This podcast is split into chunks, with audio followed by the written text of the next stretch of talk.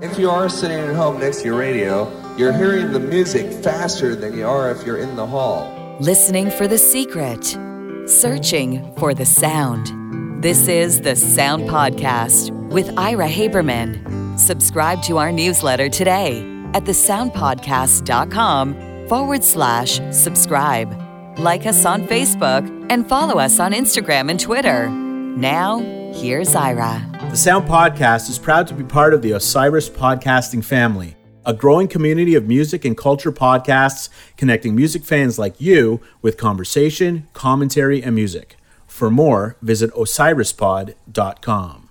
The show starts now.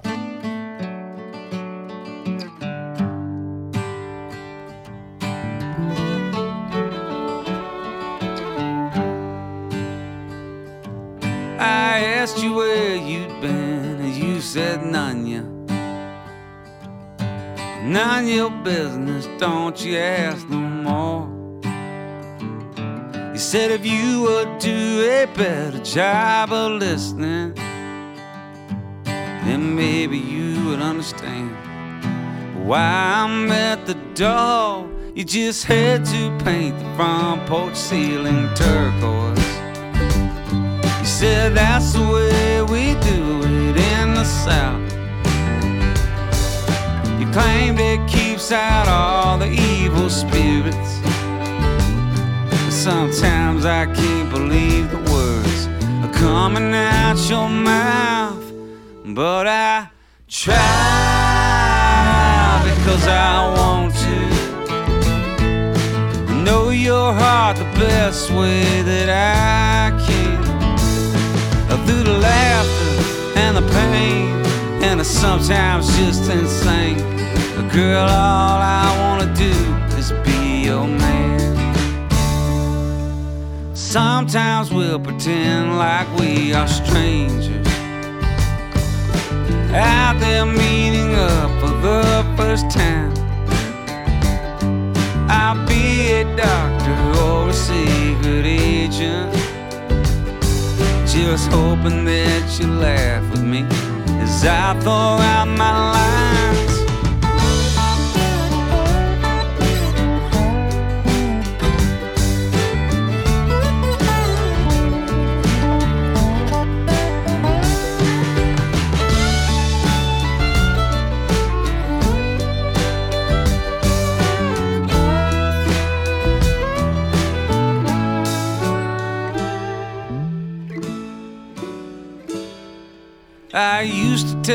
Myself I had it covered.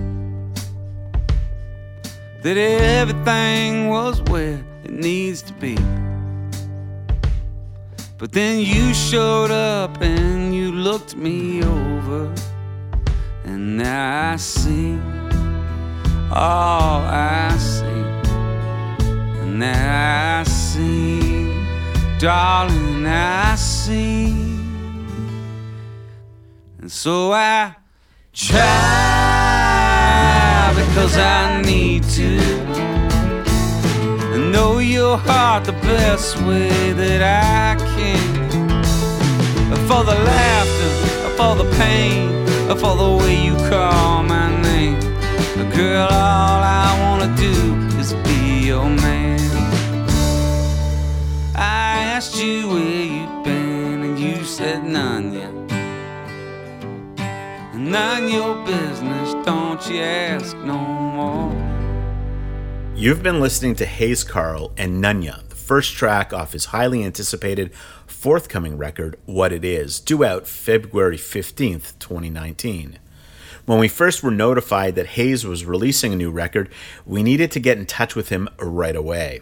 He's absolutely one of our favorite songwriters because he paints such vivid pictures and blends excellent wordsmithing with a very dry and sarcastic sense of humor.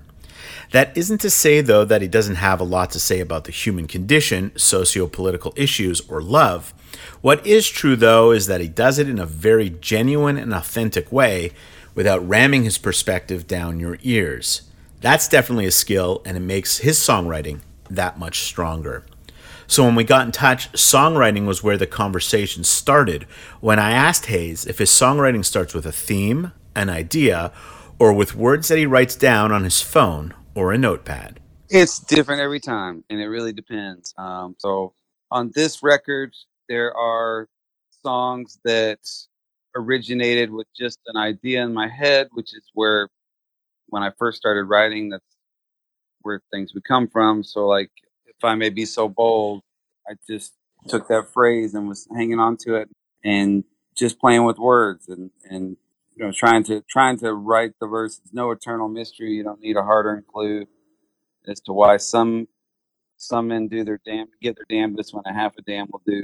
And just trying to like have fun with that because to me that was I think I'd eaten a pot cookie or something, but I, I was it was trying to you know sometimes those things will come in your head and and and it's just like a puzzle you got to figure out. So I wrote that and I go okay well what is what the hell is this about?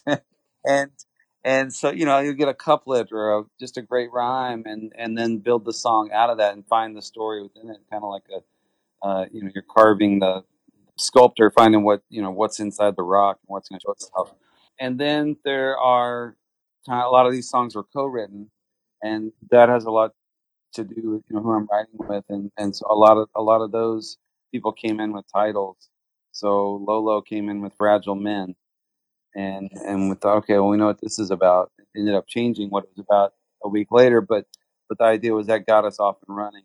Matraca Berg came in with Jesus and Elvis, which reminded me of a bar that had this amazing story, and I wanted to. Said, let's let's write about that, and here's the story, and here's the title, and we're off and running. So it can it can be any number of things. An American Dream started with a melody and and a bunch of babble, and I didn't know what it was going to be about exactly, but I had this melody that I really liked, and and spent a long time working on the lyrics for that. Is it a case of um, you having a whole bunch of melodies and a whole bunch of ideas um, written down or or recorded somewhere, and you're sort of uh, constantly putting those puzzle pieces together, or is it more of a case of piece by piece you sort of grab from here and there and, and work with the songwriters that, that you do work with to to create some of these, uh, frankly, masterpieces? Oh, thank you. Um, it's again, it's it's kind of it's it's varied. So I have I have a collection of voice memos on my phone, which is now where everything resides these days, which is very surreal to say. You know, I remember the early days where I just thought if I could just get a tape recorder that I could carry around with me, I would all these amazing songs would happen because I was always just making stuff up in my head and I can't read my own handwriting. So I thought that would be the thing that saved me. And now now I've got it on my phone and it kind of is. So I I compile all those. I'll go through every couple weeks. I'll I'll go through and clean out my my recording box and I'll listen to everything and say this was crap. Throw this away. Throw this away. I already did this. Okay, this one has something to it. Let me put it in a file of songs to write. So I've got a file in my iTunes with like 300 songs that I'm going to write someday. Yeah, that's I, ideally, you know, if I get 30 of them, I'll be lucky. But but there there's some there's a kernel of something there where I say this is, has enough to it that I want to revisit. I want to hang on to this idea, and it could be a melody, it could be a lyric that I. I mean, what I generally do is I just hit record and start making shit up, and so sometimes, you know, that's a lot of babble and nothing comes of it, and it's embarrassing to listen to. And sometimes some things will show themselves when you're not overthinking it, and uh, some great imagery or some a narrative will start happening, and and uh, so I, I want to hang on to those and yeah, sorry, I, I, I got into my answer so much I forgot the question. Well, no, it was just a case of you know putting all of those pieces together. And does it require uh, a collaborator to put those pieces together, or to point you in a direction? Um, because you have so much stuff. I'm curious about the role of the collaborator, and and you know, let's be frank, these aren't you know no names. These are uh, prolific writers on their own, whether it's Allison Moorer or Charlie Mars. I mean, these are um, amazing songwriters uh, on their own. Is that what they are? They sort of the glue that puts these things together, that helps you put these things together. Sometimes, and sometimes they're the inspiration, and sometimes they're doing the heavy lifting. you know, it's you you don't divide up on the on the title. You know who did what or how much, what percentage of the song was written by so and so. Again, I, I keep saying it's a different situation every time. So, like, you know, a lot of times I'll work with people who are great musicians, which I'm not. So, like Adam Landry on this record, we wrote three or four songs together. And what's really cool is he can help me get out of my little rut of my three chords, and and he can play every instrument and and is proficient and a badass at all of them. And so he can really help me on the melodic side, where maybe more uh, the lyric side is a little more my strength. For him, he can musically take me out of these places that I can find myself stuck in. And so that's something where you know we're we're we each kind of have our strength and and hopefully it adds up to something greater than the the parts you know a lot of times yeah the the the process of building a song is really interesting i get really frustrated when it doesn't happen immediately because a lot of times just envisioning the song is enough for me and i'll go you know on these little voice memos i'm talking about i'll listen to it and i'll go okay i know what this is gonna be so done and, and it's not it's not done. It, the song hasn't been written yet. In, in my mind, in my imagination, I can see how it's to make me feel, how cool it's to be, how great it's to land. But that's a whole process, and sometimes that happens immediately. But most of the time, it doesn't, and it can be really frustrating because you come up and you hit this wall, and you go, "Oh, well, I, I see how great it's going to be. Why can't it just be there?" And you got to sit down and do the work, and and that's where the you know the different stages of drafting the song and trying out ideas and and it can be really frustrating but it can also be a, a really cool process and and it's one where that's where having the co-writer the co-collaborator is really helpful to me because it, one it keeps me from giving up and it brings a fresh set of eyes to things so when i get stuck you know maybe they pull me in a different direction or, or show me something that I couldn't see because I was too close to it from a certain angle. And then you try that out, and maybe you take one element of that, and you move on to the next draft, and and this happens, and here comes a wild idea out of left field. Uh, why don't we, you know, do this and have a breakdown here, and put a string section there, and what if we go from first person to third person, and it just evolves and evolves, and and if you, what I found is if I can get over the part where I want immediate gratification and just enjoy the and appreciate the process that it, it's really remarkable. And and the more that i do that and the more patience i have to just steadily work and understand that at some point if i do my job if i work there i will have something to show for it and if i get past that immediate gratification that need for immediate gratification and my own laziness you know good things will come there is a sentiment or a um, uh, sense of humor. I, I, don't know if it's a sense of humor necessarily, but there is a consistency to the writing, whether you're collaborating or not. And I don't know if that's um, specifically the tone of your of your voice or if it's the way you enunciate certain parts. But there seems to be a Hayes Carll sound that is consistent throughout. And, you know, I, I remember talking to you about, you know, not even while taking subject seriously, there is kind of this tongue in cheek thing that goes on um, with most of the pieces. Um, is that kind of your veneer that you you sprinkle on top of all of these songs or is it just something that kind of comes through because of your personality when you're when you're singing these songs you think uh it's probably a combination i mean the my personality i think shows up for sure and i do have a style uh of you know just vocally sonically tonally what i sound like you know my voice has limitations but hopefully it has some personality and character, which can make up for a lot. You know, I may not hit the notes, but you'll know it's me when I miss them. And that's you know for the for the artists that I, I am the biggest fan of, or a lot of them that they have that, whether it's Kristofferson or John Prine or or or, or Bob Dylan. It, uh, uh, it's a it's a long list of a lot of people that that make me care. There's something in their voice that that stands out to me so you know, I'm I'm not I don't approach every song trying to be tongue in cheek. There are some that lend themselves to that. I mean, I do appreciate humor, and and there are some songs where I take that approach because I think it's the more effective way to get across what I'm trying to say, um, especially when I'm dealing with politics, social issues.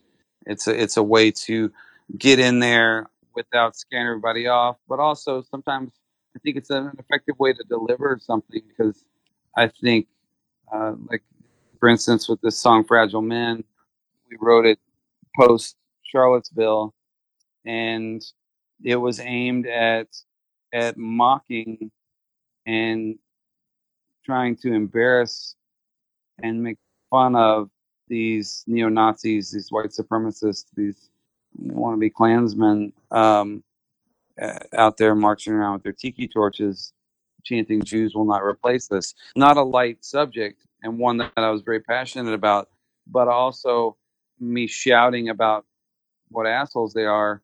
I don't know that that moves a needle in any direction. I don't know what we did moves a needle in any direction either. But at the very least, I can get a chuckle out of making fun of them, um, which I, I think they would be more hurt by than me saying I don't approve of their their beliefs on racial equality. There is um, this authenticity uh, to your lyrics, um, and things you don't want to know. uh, in a, in many ways, captures that um, that search for authenticity or uh, genuineness. Um, there are so many songs on this record um, that that do that that, and I'm glad that you mentioned the political climate because um, it is so polarizing in the United States, whether you're on the left or uh, on the right, and being able to just have these um, conversations, and you know, in many ways, it's your opportunity to have these conversations with your audience or with people that are, you know, lighting these tiki torches and being assholes. Um, that's really important, but I don't think you specifically seek out a political agenda. Is that is that accurate? Yeah, I I would say so. I mean, with my with my art, I, I'm I touch on politics, but I'm I don't know. I mean, I write about the things that I care about, and and that I'm that I'm moved by, and that I feel comfortable doing. And I mean, there are a lot of things I care about that I don't necessarily put into my work. But there are times, and on this record in particular, there was a few a few things that I just felt like expressing. So with times like these, one of the, the tracks on the record, you know, that was just that was born out of frustration and anger. I'm tired. You know, that saying, I'm sick and tired of being sick and tired. I'm tired of the the tension, the resentment, the anger, the discord between citizens.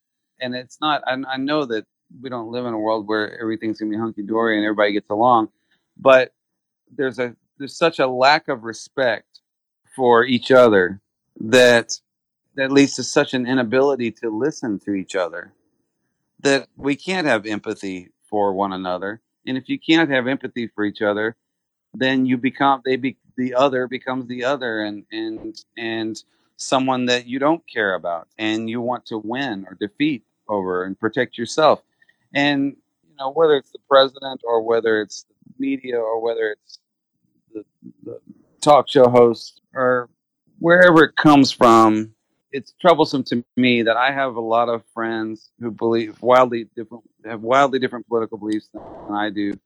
We do not need to hate each other because they feel this way about a certain issue. What I would hope for, and what I try to foster with my own dialogue with people, is the ability to listen to each other and to respectfully disagree. And uh, because once I write you off as not worthy of having an opinion, uh, I don't know why I should expect you to care about my opinion. And at the end of the day, I think we have more in common than, than separates us. And, and focusing on that and, and some sort of respect and appreciation for each other, regardless of our political opinions, I think could open up a dialogue that would that would go a long way towards understanding each other. So that's all. That's my my long winded no, no. for peace and love.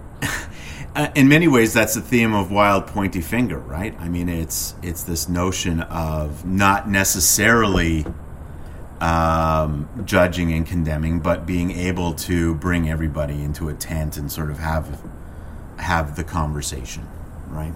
Well, I think a wild pointy finger is it's about the judges and it's about the ones who can't look in the mirror and say, you know what, there is a chance that I might be wrong. There is a chance that you might not be crazy. Because it takes some security, I think, and some sort of humility to be able to say, I might be wrong here.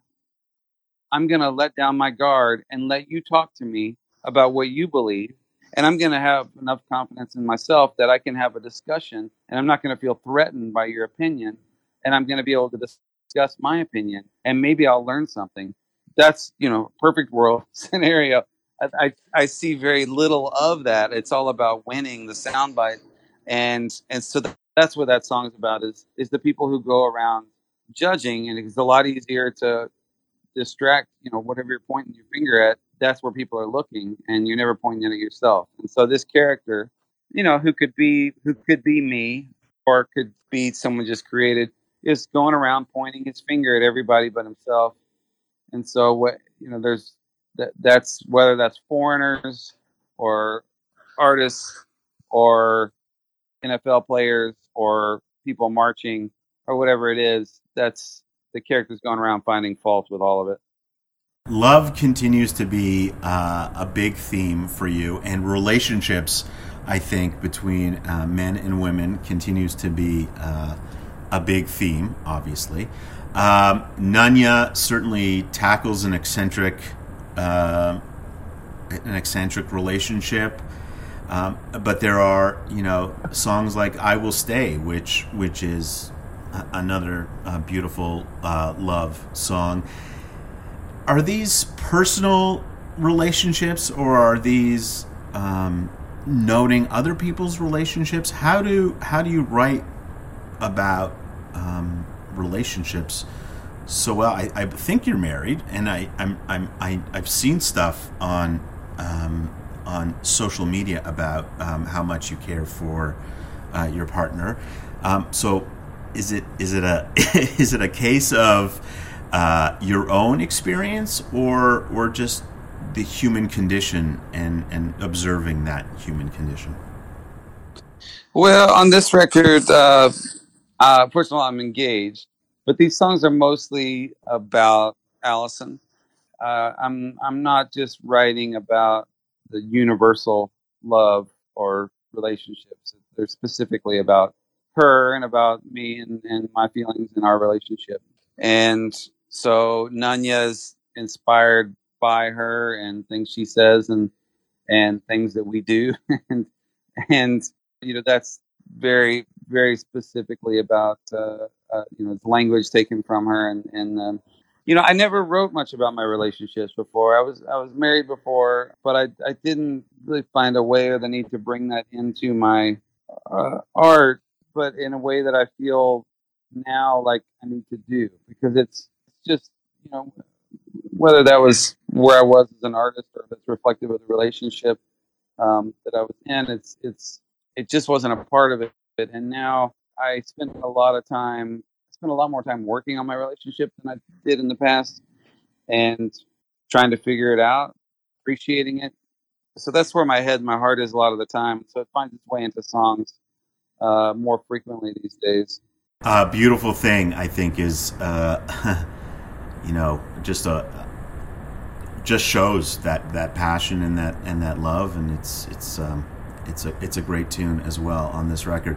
There are phrasings where I listened to the record and I just um, I either giggled out loud or I giggled to myself, but just the being able to put pieces together, you know, in, in Jesus and Elvis, when you say things like where the Delta meets the Sea of Galilee, I mean, that's just, that's so smart and and I, I don't know if that's a line that you spent hours thinking about or it came naturally, but just being able to pull pieces like that together and and being able to provide that image or even in you know beautiful thing you provide incredible imagery of, of you running around New York and and you know obviously can't, can't um, wanting to to uh, meet up with Allison. I mean, being able to paint those pictures and tell a story and do it in a way that is not uh, blatant is is just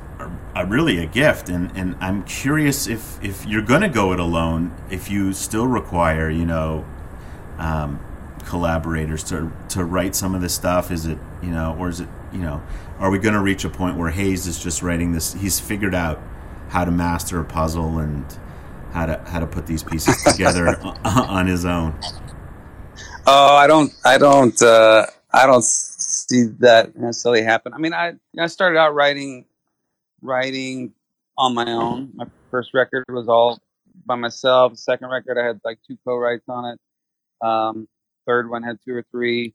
Um, and I just progressively started writing more as I had more opportunity and more ability with other people. Because you know that started out initially just you know I had a chance to write with Guy Clark. I had a chance to write with Ray Wylie Hubbard, I had, had these amazing opportunities to write with uh, J.D. Souther or you know people that are in the Rock and Roll Hall of Fame or the Songwriters Hall of Fame or the Country Music Hall of Fame, like just giants of of the craft. So that was my school. That was my education. There there was not a uh, a songwriter school that I had access to. So to me, that was it. To go and write with those people, that was just an incredible opportunity and then there's a point where I did it out of necessity because I my well had run dry a little bit, and uh, for whatever reason, I was hitting walls and not able to get around them. So I was leaning on people pretty heavily to help me get out of that, to to give me some direction. And you know, I hate to say it, but it's it's where I was at a point. And now I'm in a sort of a place where I'm just I, I feel like I've come out of that and and I'm capable of writing songs on my own. But I really appreciate what other people bring to it. I feel like very often that input is what puts it over the top, what makes it come together. So with the with Jesus and Elvis, you know, that was a song I wrote that with Allison and uh, Matraca Berg, and I don't remember who came up with that particular line, but I know that song would not exist as it is if I had not had those other two artists in the room with me. So it's it's you know sometimes it's a, it's a weird alchemy of the people you get and the mood you're in and what's happened to you that day and how hard you worked coming up with an idea before you get there. And sometimes it doesn't work and you think, oh, I can do this on my own. I don't need these people. Uh, but there's times where it works and it's magical. It's absolutely magical. And for those, that's what I'm uh, often chasing is those times where where you get lightning in a bottle and, something happens that would not have happened any other way. What's more rewarding for you, putting out your own record of songs or having um, an artist like Lee Ann Womack, uh, Womack cover your music or Hardworking Americans? What's what's more rewarding, hearing hearing you sing your own music and and you know, noticing that it's moving up charts or being on the radio or being on a great podcast or hearing the hardworking Americans or uh, Lee Ann cover your cover your work? Well, they both feel good. um, you know, it's a it's a little bit different in that you know the hearing my own stuff. It has so much to do with you know the career that I've built and and and the people that helped me make that record and and there's just so many parts of it it, it feels it's it's satisfying and incredible but it's sort of it's it's in one area that's different than having your songs covered in that that is when I started out doing this when I was 15 and would just you know had a pencil and paper in my bedroom and I'm just trying to write my thoughts out in in the hopes that they wouldn't sound terrible and I could capture that and and maybe have something to say, which was sort of the motivating factor for me was to feeling like I had something to say that was worthy of being read or repeated or sung. That's why I got into all this in the first place. And so when somebody covers your song, it's a validation of that in a way. It says somebody somebody thought this was worthy enough to repeat it. Like with me, I'm doing it because I wrote it and I don't have anything else to sing, and and it's the only way I can get my name out there. But when somebody else does it, particularly somebody with the voice of Lee Ann Womack or with the career and creativity of Todd Snider and the Hardworking Americans, like that, that was such a huge thing for me that that Todd, who's one of my big influences and one of my songwriting and creative heroes, would cover my song. That's a really incredible feeling to sit with him on the tour bus while he plays the track for you for the first time, or to hear Lee Ann Womack's voice speaking these words that you wrote and but never imagined them sounding so good. So it's a unique thing in that it's it's it's like uh, it's much more personal in a way. It's it just feels like something between you and that person, and it's just a special moment for me when I hear somebody cover my songs. Whereas when I hear myself, it just feels much broader. Like there's a, a lifetime of stuff that went into it, and uh, uh, not just my not my pen and my brain taking that one step further, um, being nominated for a, a Grammy for a, a, song that you wrote must be um, even greater validation of of your work and and the time that you put into the music that you create. Yeah, I mean it. It uh, it's funny. I mean, hearing the having Lee Ann record it was more validation for me than it being nominated for an award, oddly, but it just because I have no idea what goes into that process of I mean getting you know of award shows and Grammy nominations and stuff. And I've and I've seen some weird stuff in the past where there's part of me that doesn't want to know and and and tries not to put too much faith into it. Uh, having said that, it's an incredible honor, and I mean I was thrilled that it happened. But again, like with Lee Ann picking in a song, I can I know where that's coming from. I can say this is an artist that I respect, and they have chosen this song to record. There's no behind the scenes. There's no lobbying for it. There's no whatever. It's, it's just they this song moved them, and they decided to to do a version of it. Uh, it's so it's just it's easier for me to track like what that means and and who I should be grateful to and, and whatnot. So I'm, I'm thrilled, and I hope I hope we get many more nominations and actually win one someday. That would be incredible. But the, I think just the, the, actual idea that Lee Ann or Kenny Chesney or Todd Snider or whoever recorded the song is, uh, is, the most special part of it. Uh, what it is doesn't come out for a couple of weeks, uh, middle of February, February 15th. You are on the road. uh, touring extensively through uh, February, March, and uh, April into May and June, even. Um, is performing these songs really the the best thing to happen? I mean, is it is it being able to tell these stories to actual people with um, uh, actual faces uh, and seeing their reaction, their visceral reaction to these songs, is that is that the best part of of writing these songs and and and putting them out there? Uh, I don't know. To be honest, because I mean, I, I haven't even gotten the band together yet to work them up. Okay, uh, but but based on past experience of being on yeah. on tour and stuff. Yeah, I mean it. Uh, it can be. I mean, there's there is it's interesting because the you, you, first of all you record the songs and there are some songs that just don't translate well live you know depending on the night and your audience and so that's something that there are songs the songs a lot of the songs that i'm most proud of having written or recorded are the songs that don't necessarily work with the live audience uh, as well but then there's our songs that that i love or that we've recorded that you take it out in front of a live audience and it becomes a whole different thing. It has it creates its own energy. It comes alive and and that's an incredible feeling when that happens and to know to get that sense when you can feel it and it's palpable and you're on stage and they're singing along and there uh, there is an energy you can see the passion in people's faces and how they're reacting to this or how it moves them. That is an indescribable feeling. You know, it, it's hard to say with each record before you take it out what's going to happen and what you know. The, will these songs translate live? Will they become something different? Will they become bigger? Will they take on a new meaning? Time will tell. I hope so. It's, it's an incredible thing when that happens.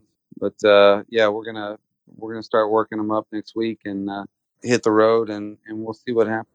But uh, that, that's the interesting part is is you know how what's the audience's relationship going to be with this? What's your relationship going to be with the audience? How does this stuff translate? Does it translate? And you'll you'll continue to play some of your catalog stuff too, right? It's not just what it is. One night of what it is in Houston, Texas, at McGonigle's Mucky Duck. This is, uh, you know, all of the canon that Hayes Carll canon on on tour.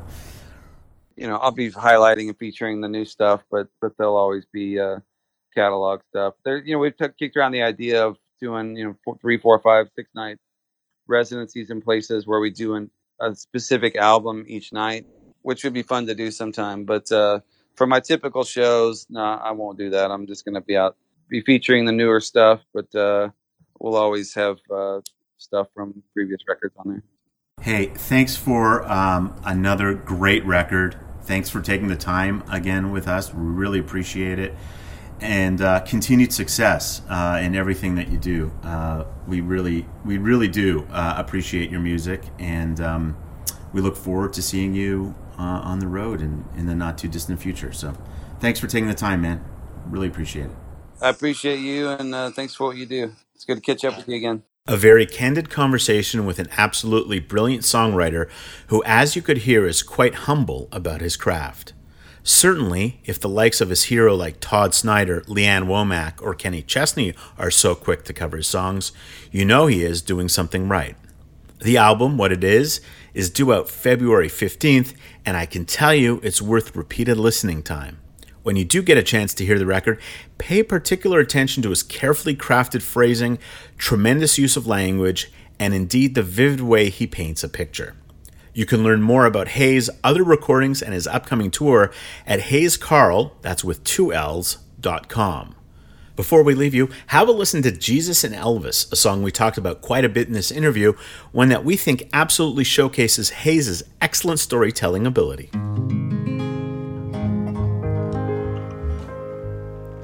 Jesus and Elvis painted on velvet, hanging at the bar here every night. It's good to be back again Oh, me and my old friends beneath the neon cross and a string of Christmas lights. Lola built this joint in 67. And her boy went off to fight on Christmas Eve.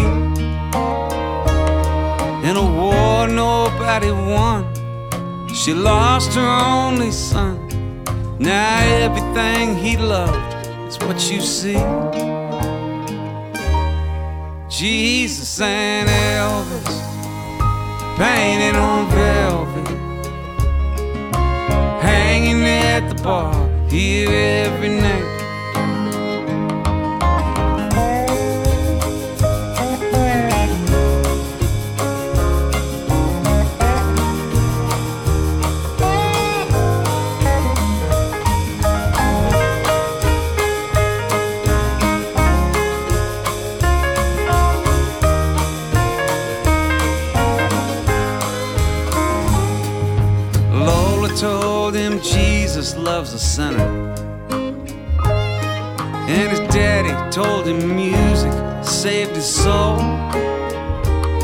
Between the drunkards and the band, it's a fitting promised land for the king of kings and the king of rock and roll. Jesus and Elvis painted on velvet hanging at the bar here every night. It's good to be back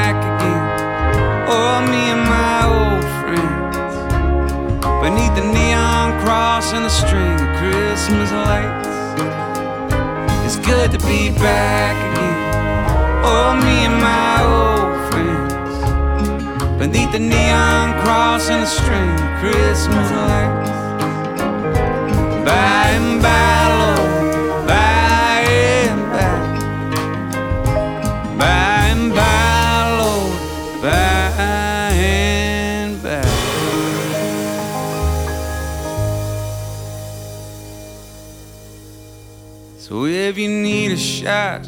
of or oh, redemption,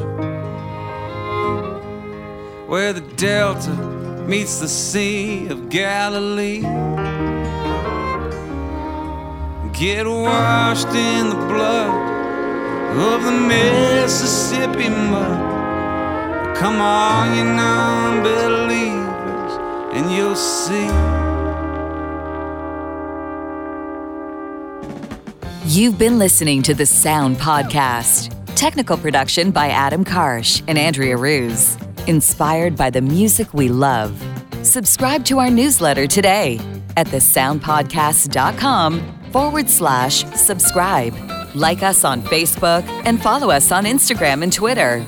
The Sound Podcast is part of the Osiris Network. For more, visit osirispod.com. Thanks for listening. Osiris.